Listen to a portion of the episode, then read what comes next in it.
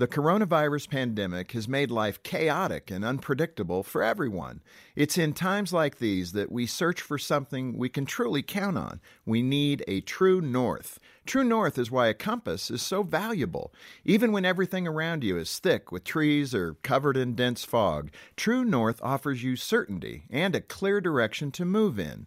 So, what does True North look like in the midst of a pandemic? I believe the answer is to love your neighbor as yourself. On a practical level, loving your neighbor means drawing from your talent, your time, and your resources to assist someone who is vulnerable or in need. You may be able to help someone financially, or maybe you can fix a meal for someone or assist with food delivery. It could mean protecting others by not catching the virus yourself and spreading it around.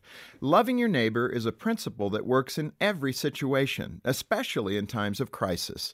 Our culture thrives in the good times and survives the bad when the strong protect the weak, when we sacrifice out of our abundance for the well being of others. No matter how much or how little we have, we can all do our part to watch over our neighbor and be a blessing.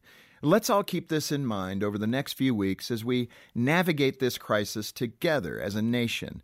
When life feels chaotic and unpredictable, stay calm, take every precaution necessary, and love your neighbor. That's true north. For Focus on the Family, I'm Jim Daly.